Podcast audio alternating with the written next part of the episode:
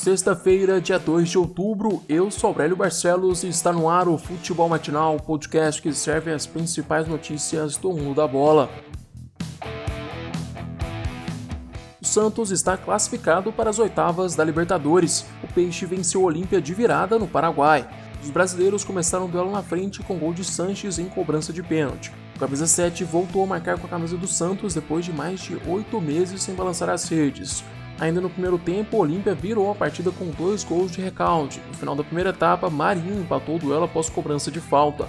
No segundo tempo, o Olímpia teve várias chances de voltar à frente do placar, mas João Paulo fechou o gol. O garoto da base fez defesas difíceis para garantir a classificação do Santos e até merecia ganhar o troféu de melhor jogador da partida. Outro destaque do jogo foi Caio Jorge, que marcou o gol da virada do Peixe.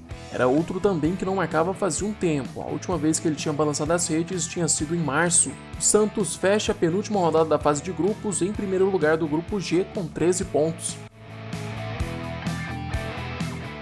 Corinthians desiste de seguir com Coelho e já procura novo treinador. Os nomes mais especulados no timão são os de Dunga e Silvinho. Dunga é conhecido pelos seus times mais defensivos, seria uma volta à antiga escola de futebol com a qual o Corinthians foi multicampeão. Porém, o treinador que acumula duas passagens pela seleção brasileira não tem muita experiência com clubes. Já Silvinho foi auxiliar de Tite no Corinthians e na seleção brasileira. O primeiro trabalho dele como treinador foi no Lyon da França, onde ele ficou apenas 11 jogos e acabou protagonizando o pior começo do clube no campeonato francês, acumulando 3 vitórias, 4 empates e 4 derrotas. São realmente duas apostas para o Corinthians, que trabalha para anunciar o novo treinador até a próxima segunda-feira, o que significa que Coelho ainda vai ser o técnico do Corinthians no duelo de amanhã contra o Bragantino. Ontem foi realizado o sorteio das oitavas da Copa do Brasil. Destaque fica para o encontro do Fortaleza de Rogério Ceni e São Paulo. Pela primeira vez em sua carreira, o ex-goleiro tem a chance de eliminar o tricolor paulista justamente na competição que ele não conseguiu ser campeão como jogador. Outro duelo esperado vai ser a reedição das semifinais do ano passado entre Flamengo e Atlético Paranaense. Os outros confrontos são Santos e Ceará, Grêmio e Juventude, Cuiabá e Botafogo, Internacional e Atlético Goianiense, Palmeiras e Bragantino e América Mineiro e Corinthians. Os jogos de ida estão marcados para o dia 28 de outubro. Lembrando que a Copa do Brasil dá ao vencedor uma premiação de 54 milhões de reais e ainda é uma forma mais rápida de se classificar para a Libertadores do próximo ano.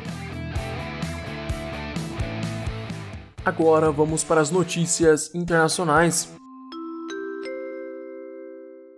Messi e Cristiano Ronaldo voltam a se enfrentar na Champions League. Para a alegria dos fãs de futebol, Barcelona e Juventus acabaram sendo sorteadas para o mesmo grupo da Liga dos Campeões, o Grupo G.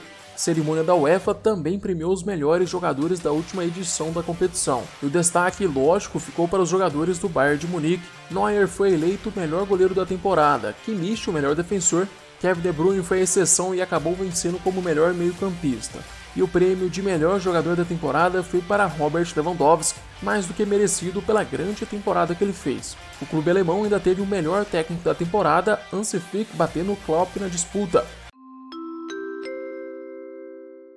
Na Inglaterra, o Arsenal eliminou o Liverpool da Copa da Liga Inglesa nos pênaltis.